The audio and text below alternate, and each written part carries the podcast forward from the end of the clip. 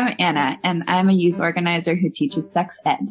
And I'm Antonia, and I'm a doula. We're here to share unfiltered information about self managed abortion, otherwise known as SMA. We've interviewed people with wide ranging perspectives on the medical, legal, technological, and personal questions that arise within SMA. We've built a chorus of voices that demystifies SMA and a platform that people already have as a part of their daily routines. We're not here to tell you what to do or to advocate for SMA, but rather to share stories.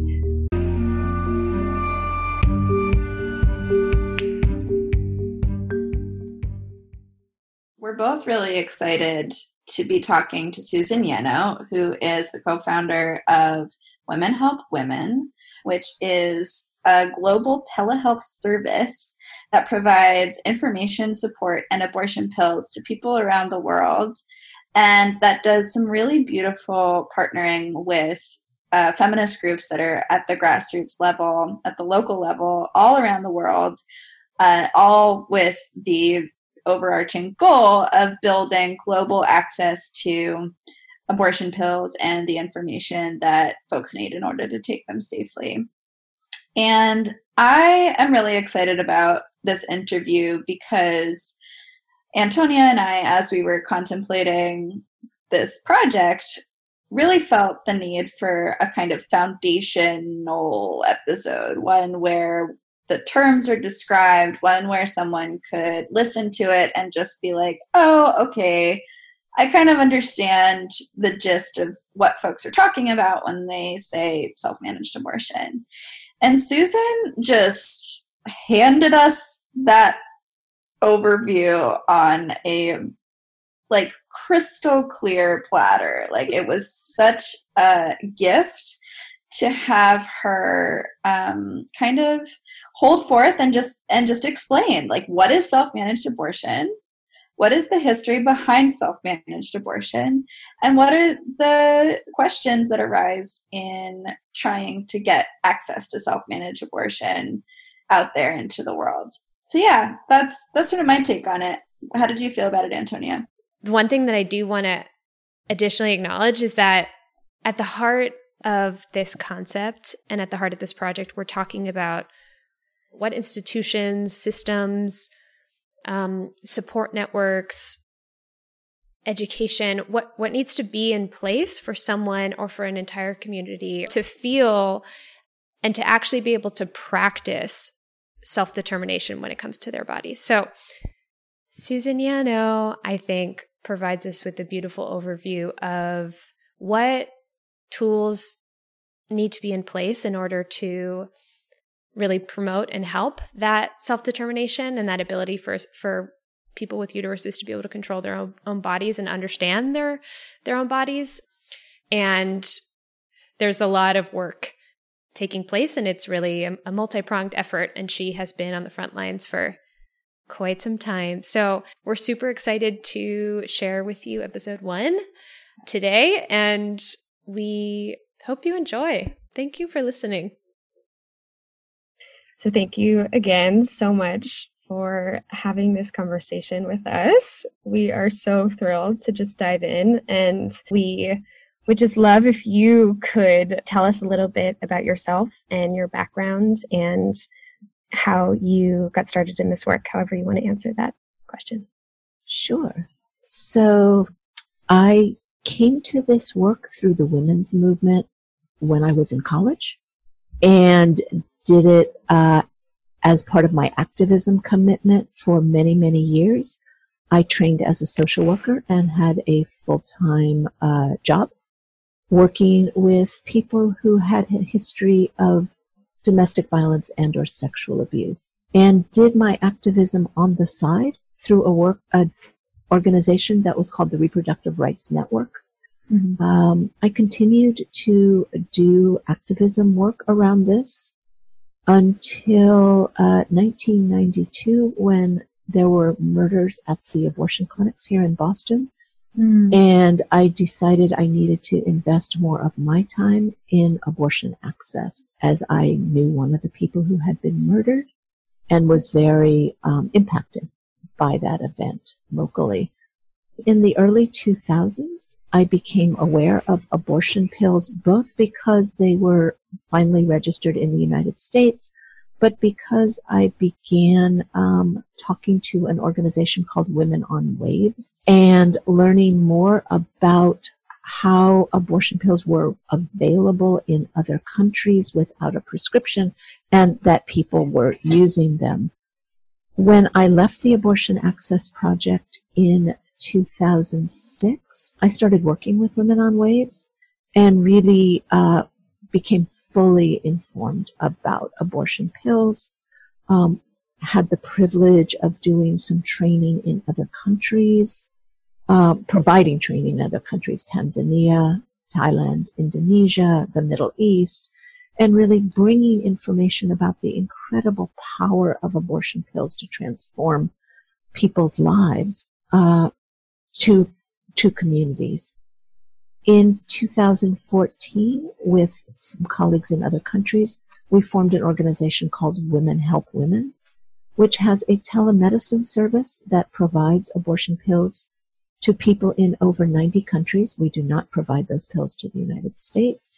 And also has an information service. Currently, Women Help Women is answering 120,000 emails a year in seven languages. Mm. We have 34 staff based in 17 countries um, to provide information, support, and supplies. Um, after the last election in the United States, with the election of he who I shall not name, yeah. um, and the impact that we all knew that was going to have on the already very restricted abortion access in the United States, Women Help Women launched a project in the U.S. called SAS, Self-Managed Abortion, Safe and Supported. Um, while SAS does not provide abortion pills directly, our website, abortionpillinfo.org, has information about how people have obtained the medicines in the U.S. It has information about how to use the pills safely. And it has a secure portal so anybody with questions can contact our counselors who are overseas in English or Spanish and ask any question they want. Uh, they will get back a randomized web link. They go to that web link. The information is there.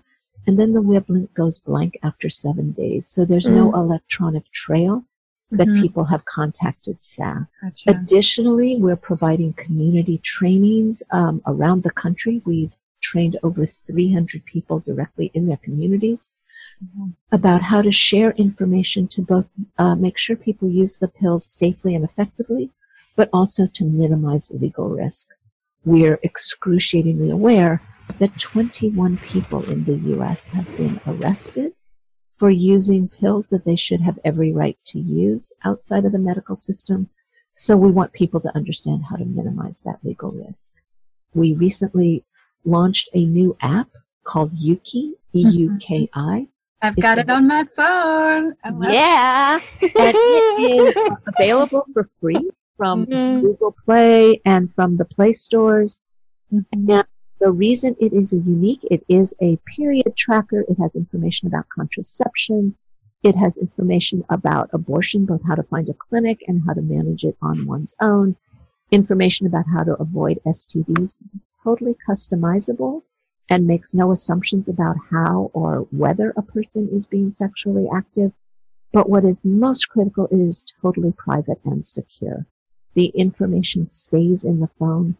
So I think we've all heard that horrible story about the government of Missouri tracking, uh, mm-hmm. uh, you know, extrapolating information about people's menstruation after they went to a Planned Parenthood. Mm.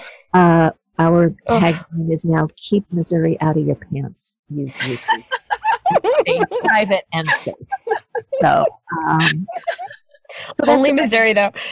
Well, uh, I'm sure it's happening in other places. So, so many stories about people who use a commercialized uh, period tracker and then right. start ads. Um, and then if they miss a period, they start getting information about baby supplies, which is so intrusive. So uh, it's the worst of capitalism. So mm-hmm. we're really proud of this app that is safe and secure. We it was generously supported by anonymous donors, mm-hmm. and therefore uh, there is no way to harvest the information. We won't know what parts of the app people are using Um, we certainly know the number of downloads, and we're happy Mhm. to see those numbers going up. But we have no information about the users either. We wanted this to be totally secure and totally private.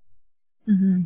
Yeah, shout out as a user of Euki. Mm. It's uh, totally and completely intuitive and does feel really, really cozy to know that that information is not uh, just sort of trickling into the wrong hands. I'm so glad people are, are finding it and using it, and I hope more people will find it. Mhm. Um, Mhm. as with any nonprofit, we don't have a lot of ways to let people know that it's available. So Mhm. I'll be thrilled if anybody listening to this checks it out um, Mhm.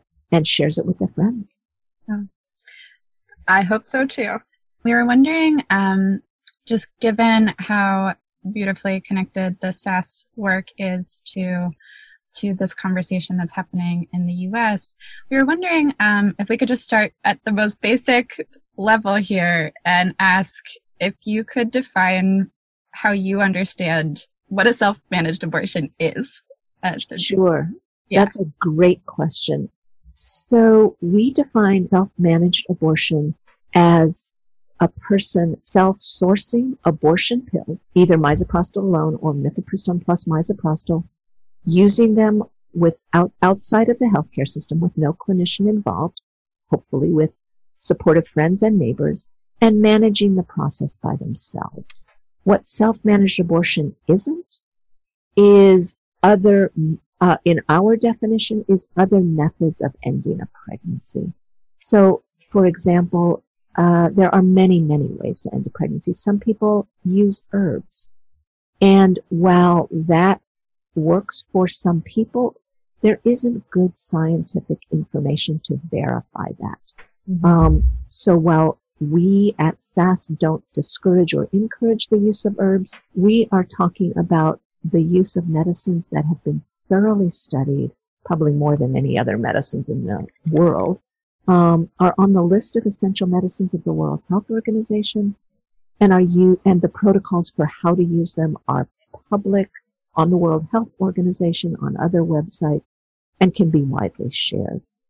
So they don't depend on the particular skill of like herbs might of somebody with deep knowledge um, in actually using them. We also exclude uh, the many, many ways people have tried to end an abortion that are not safe. Uterine massage, inserting something into the uterus, swallowing something that could be poisonous or caustic. So Mhm. when we talk about what we call SMA, self-managed abortion, we're talking about abortion pills, either Mhm. misoprostol alone or mifepristone and misoprostol. Mhm. And we know from studies done in other countries and from building evidence here in the U.S. that if people use these medicines, um, they with good information, they are safe and they are effective. They're safer than penicillin. They're certainly safer than Viagra, Mm. and Mm. they are overregulated only because of the politics of abortion. If Mhm. this was simply about the safety of the medicine, these medicines would be over the counter. For many, many people, science and facts still matter. And so there are really, there's a really good study that was done by Gynuity and a group called Plan C that actually ordered pills from the internet and tested them. And this information is on the abortionpillinfo.org website and on the Plan C website and Gynuity. This is a published science, it's been published in scientific journals. The medicines were safe. Mhm. They were effective. Um, so on the one hand, we have science. On the other hand, we have people's stories. And while we don't have a lot of stories in the U.S. because of because people uh, because the behavior can be criminalized, we have dozens of studies about people using these medicines on their own safely and effectively. There are no incidents that I know of of people getting pills that were not what they claimed to be. Now, there have been some cases of people obtaining expired medicines. But the amazing thing about mifepristone and misoprostol is the worst thing that will happen is they don't work. So if the medicine is expired, it won't work, Mhm. but it won't harm the person who uses it. And I think maybe if we can take a minute to talk about what these medicines do, it might be helpful. Mhm. These me- so 15 out of 20% of all pregnancies end in a miscarriage. Yep. Miscarriage is a common part of reproductive health for people born with uteruses. Mhm. The chance of a complication of miscarriage is extremely small. There is a tiny chance that somebody who's having a miscarriage, a spontaneous uh, miscarriage, spontaneous abortion, if you will, um, who either wanted to be pregnant or didn't know they were pregnant, but their body is rejecting the pregnancy. There's a tiny chance that that person will have a hemorrhage, which is very heavy bleeding, or get an infection because they will bleed out, but a little bit of tissue will be retained. Abortion pills cause a miscarriage. There is the same chance of a complication with Mm-hmm. the abortion pills as there is with a spontaneous miscarriage. So yes, with the abortion pills, there is a slight chance, very tiny, that the person could have too much bleeding or could get an infection. But because miscarriage is so common, every emergency room doctor, every primary care doctor knows how to treat miscarriage. If a person is using abortion pills and has any medical concern, if they understand that the pills cause a miscarriage and if they've taken them as instructed at abortionpillinfo.org or in Euki or uh, by contacting Women Help Women, they can say they are having a miscarriage and they will get exactly the medical treatment that they need. There is no difference in the Mm-hmm. chance of a complication. There is no difference in the symptoms. There's no difference in the presentation and there's no difference in the treatment. And it's important for people to understand that there's no test of blood or urine Right. for either mifepristone or misoprostol. So as long as the person took it, the medicine in the mouth as instructed, either in the buccal cavity, which is that space between the jaw and the cheek, or under the tongue, and we can talk more about the protocols if you want, um, and then swallow the remains, there's no evidence. so as Oh, long as the person understands what not to say or what to say, there's also no legal risk, or there's minimum legal risk. Mhm. Um, you know, if they're questioned and they stick to the story, there's no proof. Mhm. Gosh. So this makes me think, just in the context of, or, or to to remain on the question of safety. Do you feel like, from your vantage point, that this messaging is reaching the folks themselves, the people with uteruses who um, want to get this information? So what that's a, needs to change? that's a real challenge um, Yep. because we are a huge country. There's no, when it comes to media or information, there's no one size fits all. Mhm. And, you know, people talk about the divides in our country around issues like climate change. People don't have the same information. Mhm. So your question is really the challenge for any public health uh, message. How do we get the information that, you know, flavored vaping could be harmful to right. Ch- products could be harmful to children. I mean, it's a huge challenge. What I can tell you is two things. One is that we're trying through every possible type of mainstream media, social media, the app, uh, our website, community shares, and we know we're reaching a tiny percentage of the people who could use this information. But what we also know is that if someone has an unwanted pregnancy, they will find a way to end it. Mhm. And if they uh, they may try to they may go through extraordinary lengths to get to a clinic and get support for funding their abortion. They may use these pills on their own, even if they're not sure how safe they are. Mhm. Um, so I don't think the, um, I think our challenge is that unfortunately people may be using these medicines and be unnecessarily frightened about the safety risk. But I don't think that stops people. Through history, we know, because we know about people who've died trying to end their, their, an unwanted pregnancy. So we know that people may over or underestimate the risk. But if somebody doesn't want to have, doesn't want to carry a pregnancy to term, most of the time they will find a way to end it. We just want that to be as safe as possible, which is why we are promoting the use of abortion pills inside a clinic, outside a clinic, in wherever a person chooses to use them because they are so safe and effective. I was wondering if you think there are any particular groups who have especially a lot to gain from easy access to these pills, like could benefit the most from uh, from SMA becoming more accessible, safe, etc.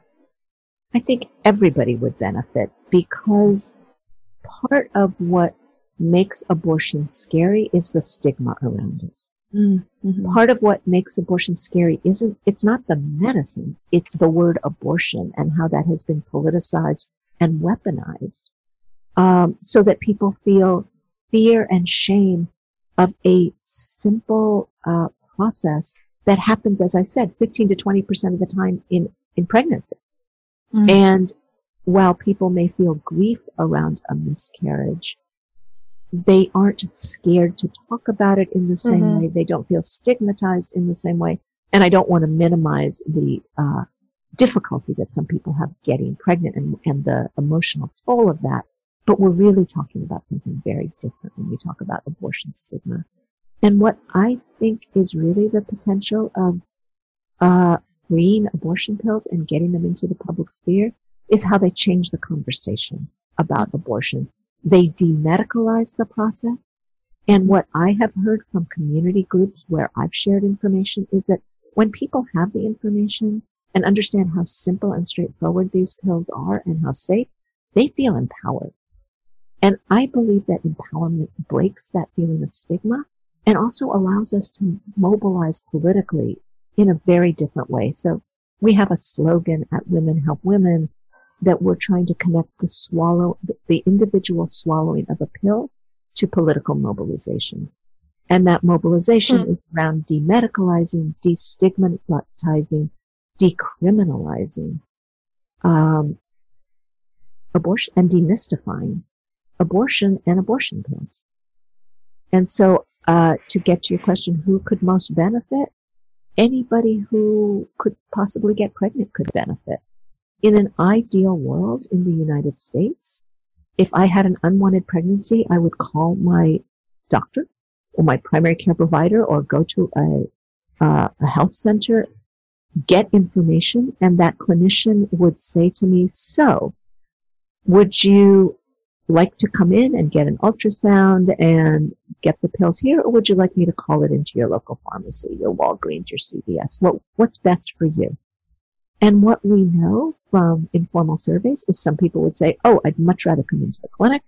I feel better doing it that way. And other people would feel better just picking up the pills on their own, controlling the timing of when they take it, and uh, managing the process on their own with good information.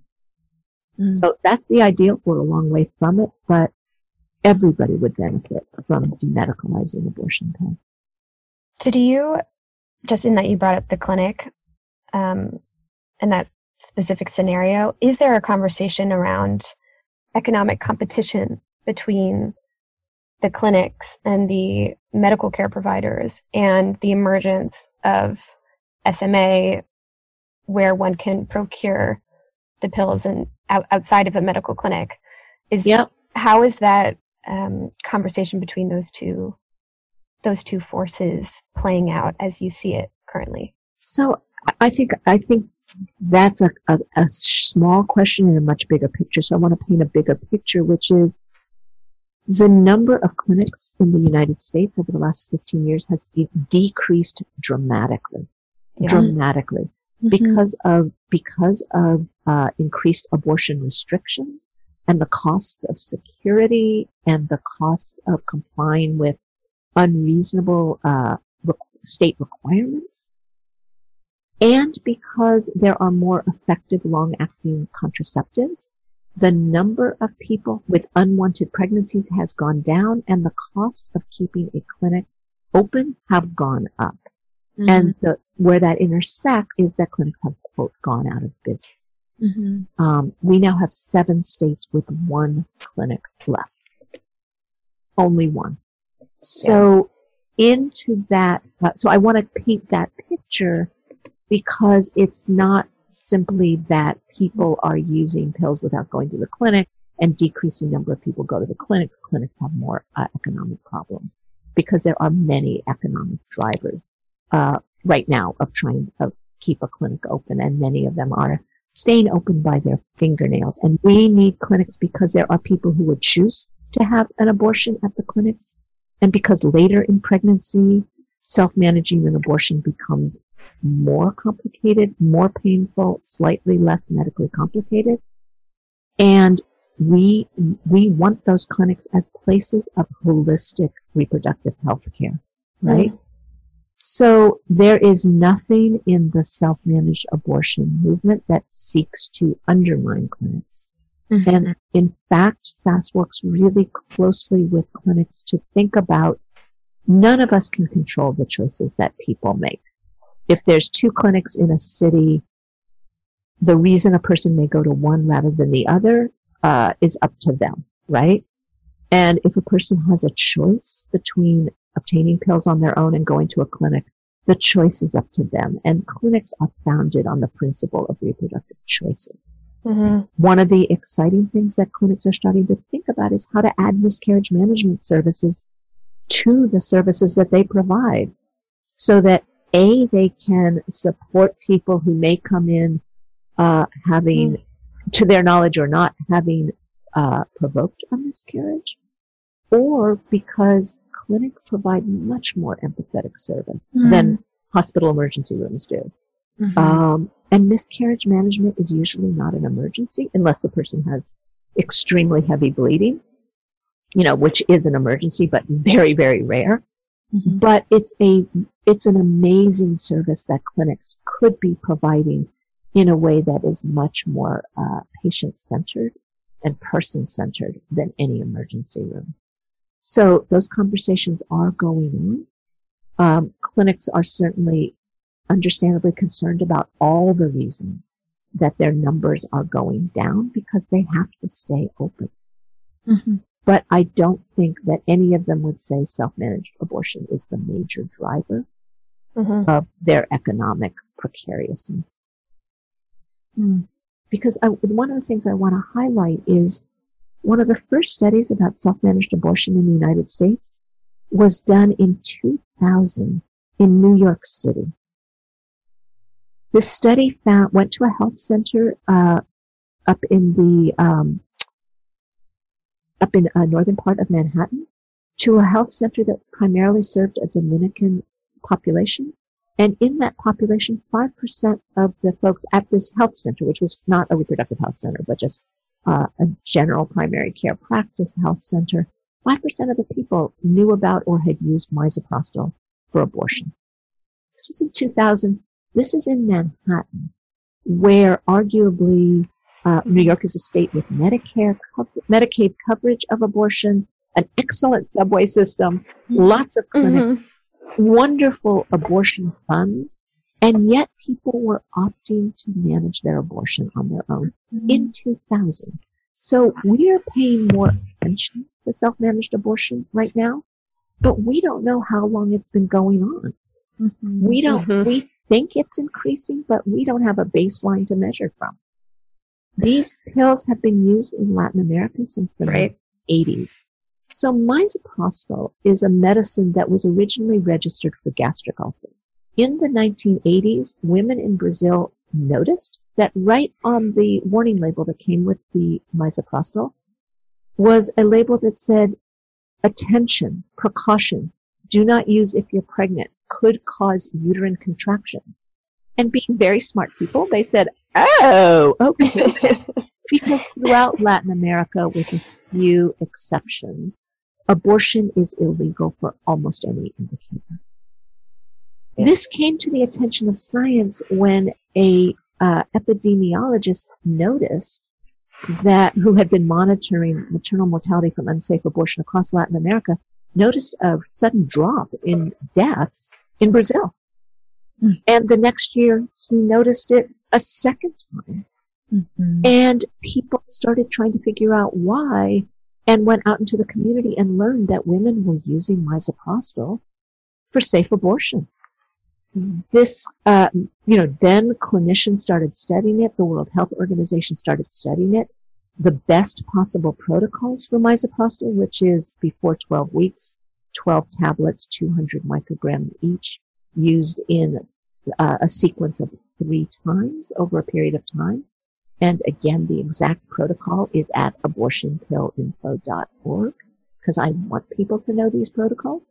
Mm-hmm. Um, uh, that's how misoprostol came to be used. Um, p- because misoprostol alone is 80 to 85% effective in the first 12 weeks of pregnancy, mm-hmm. uh, people started doing, trying to figure out how to increase that efficacy.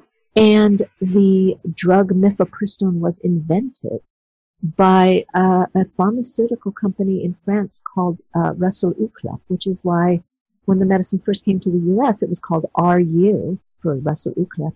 RU 486. That was the, right. the drug name. Um, and with that drug, which is mifepristone, which stops the flow of hormones to the developing fetus, um, with mifepristone, less misoprostol is needed, and mifepristone plus four misoprostol is 95 to 98% effective in the 1st mm-hmm. 12 weeks. So, um, you know, both protocols are very useful, but I want to give credit to the people who started the idea of pills uh, to cause a miscarriage, and that was women in the community. So this is just coming back to where it started in the community, in our own hands, the tools that we need to control our fertility and our health. Yeah, just thinking about those people in Brazil, the first person who figured that out, that just like told all their friends. It's almost like, man, hmm. how how do these things spread? And to your point, if there are people who want this, they will find a way. Yep. They will they will do what they have to do to to to find a way. So I think back to SAS, SASS, the the second part the first part is safe and the second is supported that supported feels so full and ripe and also like it potentially needs redefinition in an SMA context. There are, I know there are many, many groups. I, some of them are connected to each other, some are not. The challenge we have here is that it is legal to share information. Mm-hmm. But in the context of helping somebody use pills outside of the medical system, in some states that practice has been criminalized. So people are not publicly setting up websites saying, want to self-manage your abortion? Contact right. us. Right. We're here to support you through that. Um, when you have your cramps and bleedings, we'll fill your hot water bottles. We'll bring you your ibuprofen right. and mm-hmm. your anti-nausea medicine. We're here for you. Mm-hmm. Um, that isn't happening. I don't know how many groups already exist. I hope everybody who hears this uh, um, broadcast will think about how they can get the information, learn the information themselves, and share it with others. Because one of the things I want to uh, I want to highlight is abortion in, information about how to use abortion pills is uniquely challenging mm. because, like so many things, people don't learn about it until they need it. Right. Mm-hmm. In an ideal world, part of good sex education would be people would understand their bodies. People with would under people with uteruses would understand how the menstrual cycle works. They would know about fertility awareness. They would know mm-hmm. about contraception. They would know about emergency contraception. They would know about abortion pills. And that information would just be something that people grew up with so that if and when they needed any of that information, they would have it. But one of the things we know from an experiment that SASS did with social media, with buying banner ads in uh, Louisiana and Arkansas, is mm. people don't click on information about abortion pills uh, in their busy day. The trying to reach the few people because we talk about how one in four, one in three, or one in four people will have an abortion in their lifetimes, right? Mm-hmm. But that means at any given moment, I might not know a single person who has an unwanted pregnancy. Um, and for anybody during the 30 something years of their reproductive lives, there may be only three or four times when they are concerned that they might have an unwanted pregnancy. So sharing the information as information to educate ourselves is really critical.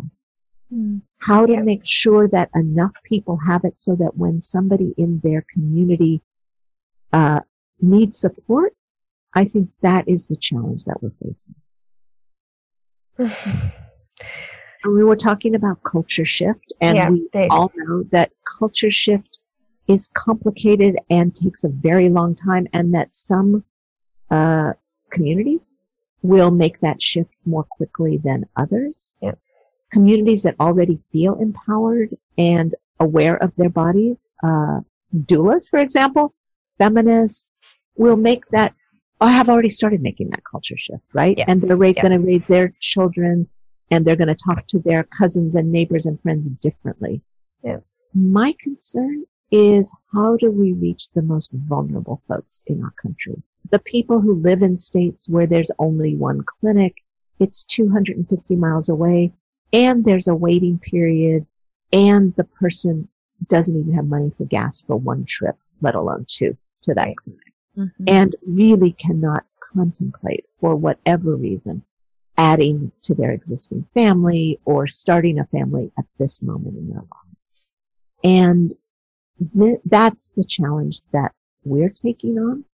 We really, we really want to work with everybody so that people are more respected, our autonomy is more respected, uh, our reproductive rights are more respected, and we live in a society that values reproductive justice that is that's a heavy lift. There are a lot of people doing it. Thank goodness. We have to continue to uh, support each other's efforts. We have to build broad and deep coalitions.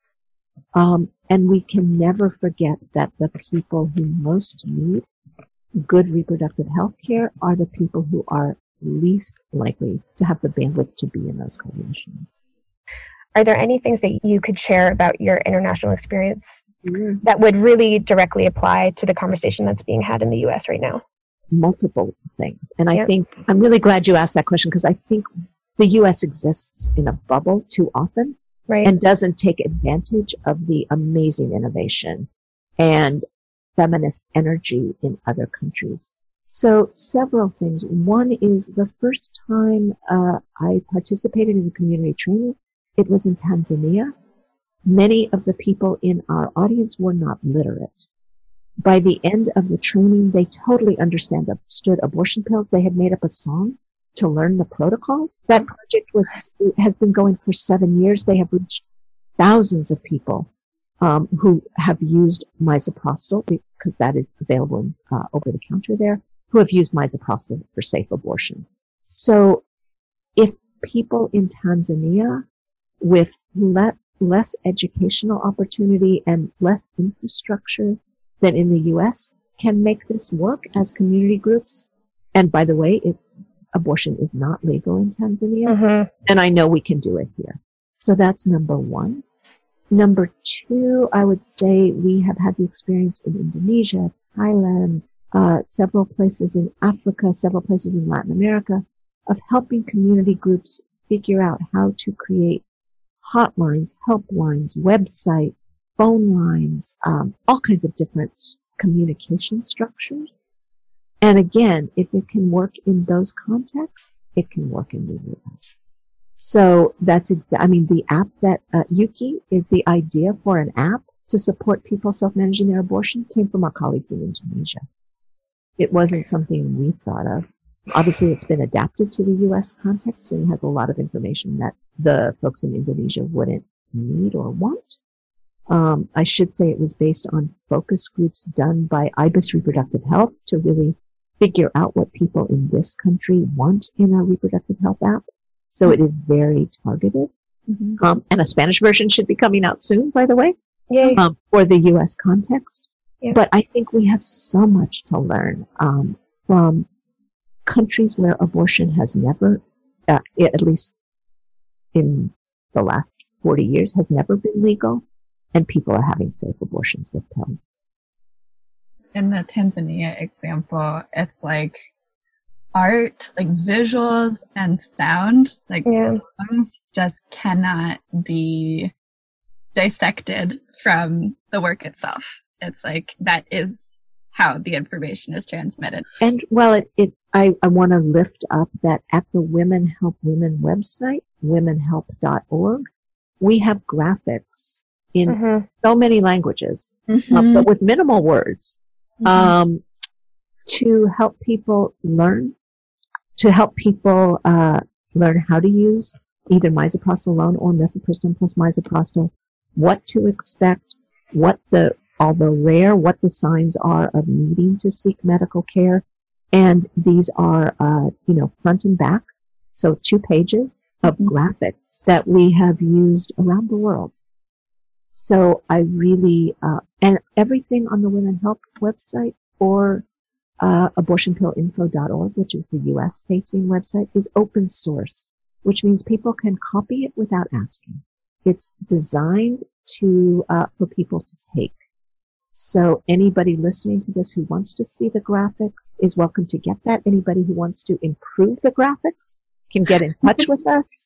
Um, we're always learning, evolving, and changing, and we want artists and spoken word uh, performers and anybody else to take our materials and amplify them in whatever way is appropriate for their context. the context to this last question that I'm going to ask is that I heard this from a doula reproductive health practitioner who I listen to, Kimberly Ann Johnson, um, who I'm a big fan of, but I'm, I'm using a question that she poses to her interviewees at the end of her conversations. So thank you, Kimberly, in advance for inspiring this. Uh, but if you had a microphone and you were standing on the top of a building and you could share one thing with folks below you, above you, to the left and right of you, what would be that one thing that you'd want to transmit above all? Wow, that's a hard question. I know. Only I only get one. Um, you, can, you, you can stuff in as much as you want. uh, okay, this is going to be a really long run-on sentence then. Okay. Okay. Um, I would have to have take a breath in the middle of the megaphone. Yep. I think what I would want to say is reproductive rights are human rights, and we all have the right to control our bodies.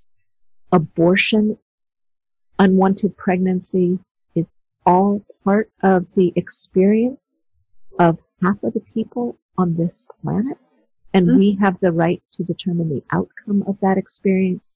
And abortion pills are a safe and effective, exciting, innovative, uh, both tool to control our fertility and a way to build community around supporting bodily autonomy and demedicalizing and demystifying not just uh, the process of abortion, but how our bodies work. That was beautiful and I would say quite concise. Well, you run out of breath if you only get one sentence on a megaphone.